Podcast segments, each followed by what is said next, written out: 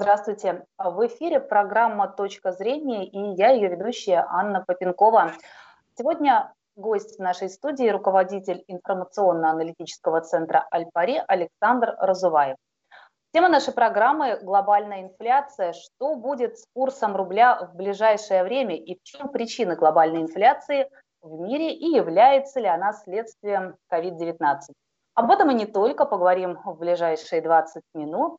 Александром Разуваемым. Александр, здравствуйте. Добрый день. И давайте начнем с самого начала. А в чем причины глобальной инфляции? А, надо понимать, что экономический кризис, рецессия, COVID-19 и, соответственно, ведущие мировые центробанки напечатали очень много денег официально для борьбы с кризисом неофициально, чтобы и финансовые рынки поддержать, и где-то сырьевые рынки. А, баланс Федрезерв, ЕЦБ, Банк Японии, ведущие мировые центробанки а, за год вырос с 15 до 25 триллионов долларов. То есть это очень большая сумма, это 10 триллионов. Соответственно, это привело к тому, что дорожает все по всему миру включая продовольствие, что, конечно, очень болезненно для рядовых граждан. А, то есть не только в России, да, но и во всем мире дорожает в том числе продовольствие, правильно понимаю? А на самом деле а, это прежде всего мировой тренд. Грубо продовольствие подорожало ну, там по-разному, по разным группам товаров, но так а, подорожание а, на 80%, это достаточно много. Это, да, это много. И э, я так понимаю, инфляция и подорожание является следствием COVID-19, э, пандемии, которая у нас все еще не закончилась. Ну, на самом деле, COVID-19 э, и пандемия – это ограничение, это рецессия. Соответственно, просто где-то производство стало меньше. Э, если бы не было пандемии, то, конечно, не надо было бы накачивать экономику, э, деньгами. И такой бы инфляции не было в принципе. Но у нас еще своя собственная история, аналогичная история была в Турции в прошлом году. А, Банк России занизил ключевую ставку 4,25 а, был минимум.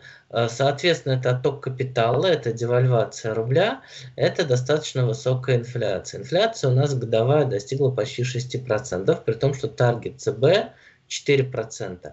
Из-за заниженной ставки ЦБ у нас, конечно, инфляция тоже в России пошла сильно вверх, и падение курса рубля был, а, было главным, скажем так, событием, которое двинуло цены вверх. Ну вот а, с рублем понятно. А в каких странах еще произошла подобная ситуация? Везде все ведущие экономики, ну, может быть, там за исключением, где плановое хозяйство, типа Кубы, везде мы имеем рост цен, потому что а, все страны сейчас это часть глобального рынка.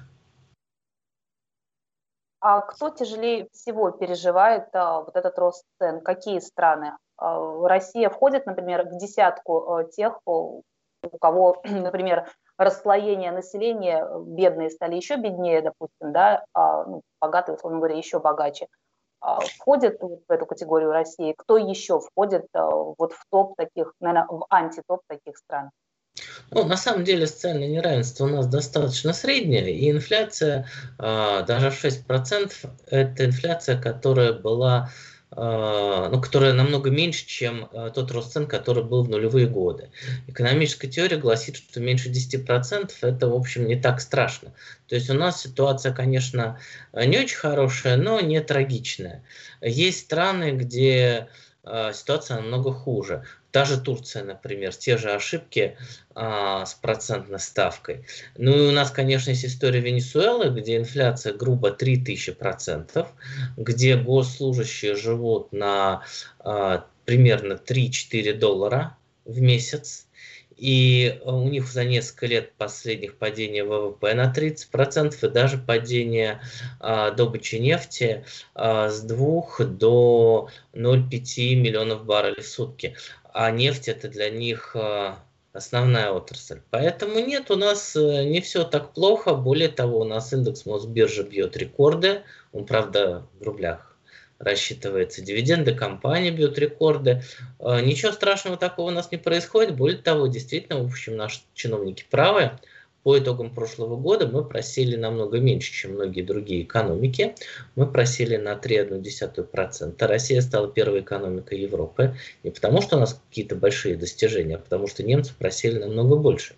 А, но почему так получилось? Потому что у нас доля а, сектора услуг ВВП меньше, чем во многих других крупных экономиках. Ограничение COVID-19 – это прежде всего ограничение в секторе услуг. А наша экономика, она до сих пор постсоветская, промышленная. И, соответственно, а, мы просили меньше. Плюс, несмотря на резкое падение цен на нефть и газ в прошлом году, у нас положительное торговое сальдо. А, чуть более чем 100 миллиардов долларов. Это ну, действительно очень хороший показатель. Так что, в принципе, мы стоим достаточно устойчиво. А, другое дело, что, естественно, та инфляция, вызванная как ошибками Банка России, так и ошибками а, или, может быть, не ошибками, а той стратегией, которая была выбрана ведущими мировыми центробанками, а, приводит к тому, что люди, идя в магазин, чувствуют на себе рост цен. А, хорошо. А тогда плюсы и минусы а, все-таки слабого рубля, да, и несмотря на то, что вы говорите, экономика достаточно устойчива, и просили мы меньше, чем другие страны европейские в том числе – все-таки есть и плюсы, и минусы. Расскажите о них. А, слабый рубль выгоден прежде всего Министерству финансов. Дорогая нефть и слабый рубль сейчас. Бюджет автоматически наполняется. Бюджет России сейчас в профиците. С очень высокой вероятностью он будет таким по итогам года. Конечно, слабый рубль выгоден экспортерам. Это не только «Газпром» или «Роснефть». У нас за прошлый год 161 миллиард долларов не сырьевой экспорт. Например, экспорт оружия уже много лет 15 миллиардов долларов. Кому слабый рубль не выгоден? Ну, не выгоден рядовым гражданам. Импортные товары, они дорогие.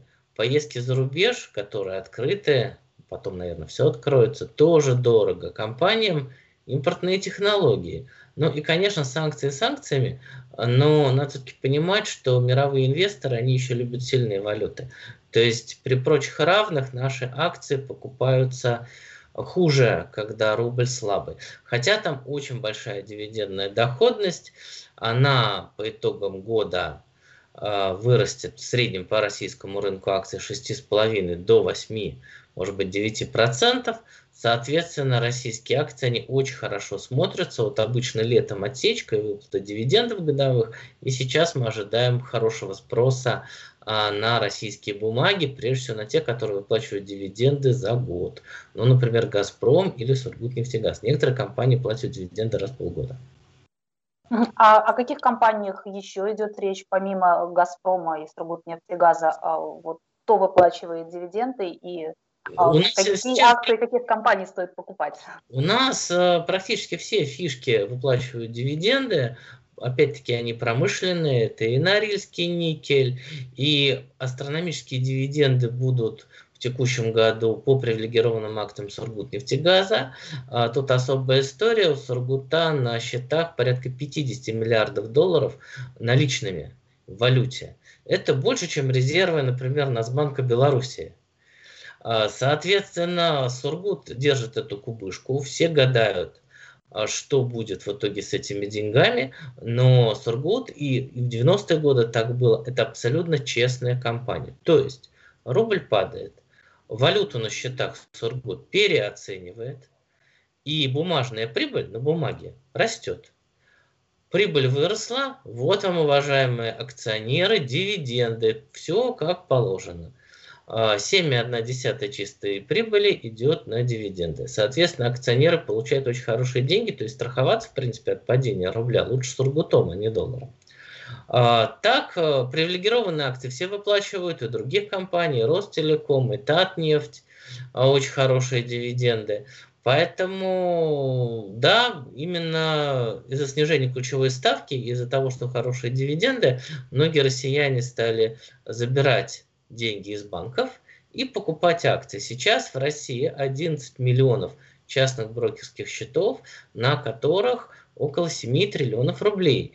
При этом 11 миллионов, на самом деле, это еще больше, чем кажется на первый взгляд, если сравнить с населением России, 147 миллионов. Потому что э, семьями это не 11 миллионов, а там 30, может быть 40, да? Ну, понятно, что там дети не имеют брокерских счетов. И обычно там, я не знаю, ну, муж да, там инвестирует. То есть на семью один брокерский счет. Кто говорит, что счета пустые, это неправда. А, как я уже сказал, 7 триллионов рублей – это не такие маленькие деньги. Кстати, вот цена санкций. Понятно, что на этих счетах не только акции, а, еще и облигации, но совсем грубо. Дисконт – это 30 а, даже говорят иногда 40% политические за санкции. Соответственно, если 7 триллионов, дисконт 30%, не было бы санкций, 10 триллионов было бы. То есть 3 триллиона рублей – это э, та цена, э, которую платит россиянин за восток Украины, за историю с Донбассом, вот именно те конкретные потери, которые мы имеем. Ну и, конечно, еще санкционный дисконт в курсе рубля, из-за того, что рубль дешевле, при нынешних ценах на нефть доллар рубль где-то 65-67, при нынешних ценах ну, да. А, если бы курс рубля был бы повыше, то инфляция была бы меньше, и люди просто могли бы купить себе на ту же зарплату больше товаров. А, и в том числе, наверное, больше акций, правильно я понимаю? А есть какая-то... А, ну, а акции, да, как я уже сказал, 30% дисконт. Соответственно, в принципе, вот есть люди, которые говорят, ну, что там, дивиденды растут, все неплохо у России, есть точка зрения, там, новый сырьевой цикл, а, что нефть пробьет и 100 в ближайшие два года, мы помним 100 долларов за баррель, то есть все будет хорошо. Но главное другое, ничего не бывает вечно. Соответственно, свара с Западом, она закончится как-нибудь. И когда она закончится, российские бумаги автоматом подражают. Но это близко вот к тому история, как было в 2001 году, 20 лет назад говорили, ну да, вот пока еще тут все плохо, казна пуста, большой внешний долг, но Путин делает все правильно, и через 2-3 года, когда госфинансы стабилизируются, когда будет инвестиционный рейтинг, российские бумаги, само собой, несколько раз вырастут в цене. Ну, кто-то улыбался, говорил, ну, сказку не надо нам рассказывать, не бывает такого. Но вот так случилось, то есть ничего не бывает вечного. Так и получилось, да. А, а есть какая-то статистика, информация, сколько россиян, а, не предприниматель, да, а вот в целом простых семей, простых россиян, являются держателями акций российских компаний? Ну, как я сказал, 11 миллионов брокерских счетов на Мосбирже, но акционеров, конечно, намного больше. Кто-то как получил там при приватизации какие-то акции, а, у него они остались, он может быть либо в реестре акционеров, а, либо у брокерской компании просто депозитарии. То есть это ну, спящие такие истории. А, так что намного больше. Я вот когда-то в свое время покупал ЦУМы, так как я очень боялся, это еще 98 год, перед дефолтом прямо. Мало ли что будет с той финансовой компанией, где я покупал, не потому что там плохие люди, ну все может быть, да, там дефолт маячил. Я в реестр Э, заплатил небольшие дополнительные деньги, чтобы быть записанным именно в реестре акционеров. Очень хорошо, что наша экономика, она становится развитой. То есть у нас фондовые рынки растут, соответственно, у нас люди пускай на бумаге становятся богаче, они это видят, и, соответственно, они видят, что они стали богаче, то есть в акциях, условно говоря, было у вас 100 рублей, а стало 200 рублей, они идут и больше покупают. И, соответственно, за счет этого внутреннего спроса у нас э, есть экономический рост, за счет этого мы просили меньше, чем многие экономики, ну и, кстати, за счет этого, да, есть инфляция. А, то есть благодаря а, тому, что жители России вкладывают э, деньги, покупают акции российских компаний, э, идет и рост экономики, и личный, личный рост личного дохода а, ну, в принципе, да. То есть, условно говоря, человек на народном IPO компании Роснефть купил ее по 203 рубля. Он получает раз в полгода дивиденды, но сейчас эти бумаги пускай стоят 600 рублей. Он их не продает, но он видит, что он вложил там 200 тысяч грубо, а сейчас это уже 600 тысяч. Он же знает, что он стал богаче. Он знает, что это Роснефть он может продать любой день. Он, соответственно, идет и покупает больше, тратит больше, ездит отдыхать, потому что он знает, что его заначка, его личный стабилизационный фонд больше. Если бы у него акции стоили по-прежнему там 200 рублей, он бы, наверное, экономил и думал, э, ну, скажем так, а вдруг придет черный день. А так он видел, что, в общем, с акциями все нормально, соответственно, тратит больше. Проблема в том, что санкции, санкционная история. А если бы не было санкций, то, ну, как минимум, те 11 миллионов россиян, которые имеют счета на московской бирже, они были бы богаче. Это действительно именно это прежде всего цена э, украинского кризиса. А все-таки что будет курсом рубля в ближайшие полгода-год, на ваш взгляд?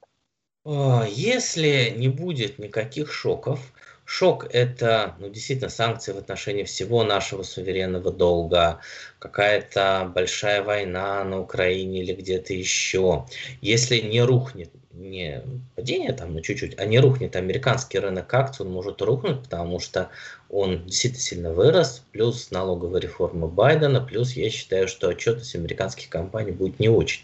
Просто ожидания сильно завысили. Если ничего такого не будет, то я думаю, летом 22 года, не 21, а 22, мы увидим курс 60-65, потому что нефть будет расти, экономика будет а, восстанавливаться.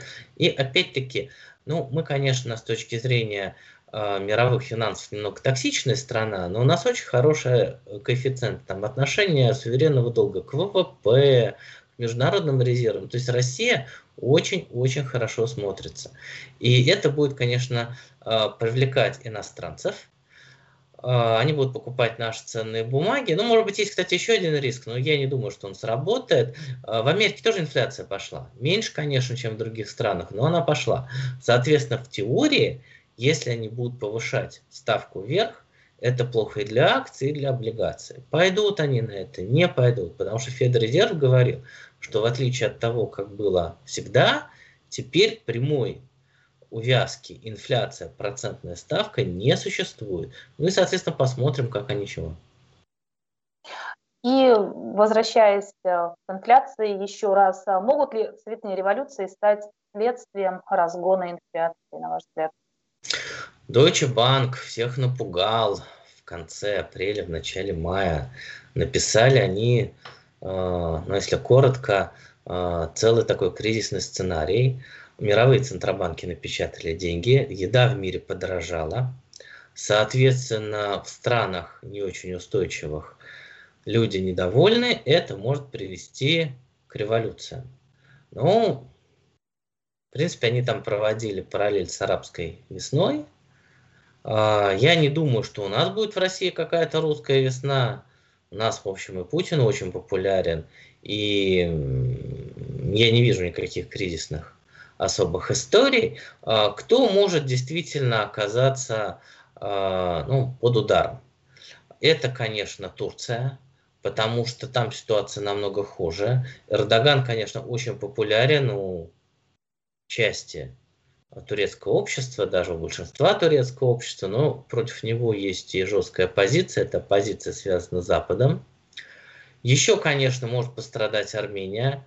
А, страна, которая очень сильно зависела от туризма, COVID-19, международный туризм, ну, если не умер, то близко да, к этому. Плюс поражение в войне, это экономические проблемы, это еще и, а, понятное дело, недовольство общества. И еще одна страна, на мой взгляд, это Беларусь, там более-менее все затихло, но опять-таки ситуация потенциально остается рисковой, что мы, кстати, видим на решение господина Лукашенко. Ну и все-таки было время там, ну, условно говоря, 10 лет назад, когда а, Россия датировала Беларусь очень серьезно, до 30% белорусского ВВП. Сейчас, понятное дело, мы помогаем, но все-таки намного меньше, у нас у самих ресурсов меньше. И, соответственно, в Беларуси тоже могут быть проблемы. Это то, что бросается на первый взгляд. А, в Азии, несмотря на конфликт там, Таджикистана и Киргизии, ничего такого я не вижу. Более того, скорее всего, в ближайшее время будет расширение Евразийского союза за счет Ирана, за счет Азербайджана и за счет Узбекистана. Узбекистан это действительно новый азиатский тигр. Они реализуют классическую историю, много работать и быть скромнее. Они продвинулись ну, скажем так, очень сильно в своих реформах. А, что касается Ирана, для них это окно в мир из-за санкций, а Азербайджан это прежде всего транзитная страна. Ну и на самом деле есть и такой экономико-политический момент. Азербайджан – это тюркский мир, а тюркский мир – это что? Это не только Казахстан и Турция, это Татария, Башкирия. Соответственно, вход в Евразийский союз для такой сильной экономики, которая является Азербайджан, это будет, конечно, очень большой плюс. Они процентов на 4 в этом году вырастут, у них очень хорошие резервы. И у них не только нефть, у них и газ, и у них э, транзит. То есть они имеют все шансы стать торговым хабом. Спасибо большое. А, да, пожалуй, на этой оптимистической э, точке мы закончим нашу встречу. А, напоминаю, а, в эфире была программа «Точка зрения». Гость сегодняшнего эфира руководитель информационно-аналитического центра «Альпари» Александр Розуваев. А, я ведущая Анна Попенкова. Александр, спасибо вам огромное за интересную беседу. Приходите к нам еще. Обязательно, всегда рад буду принять участие в эфире. До свидания. Спасибо.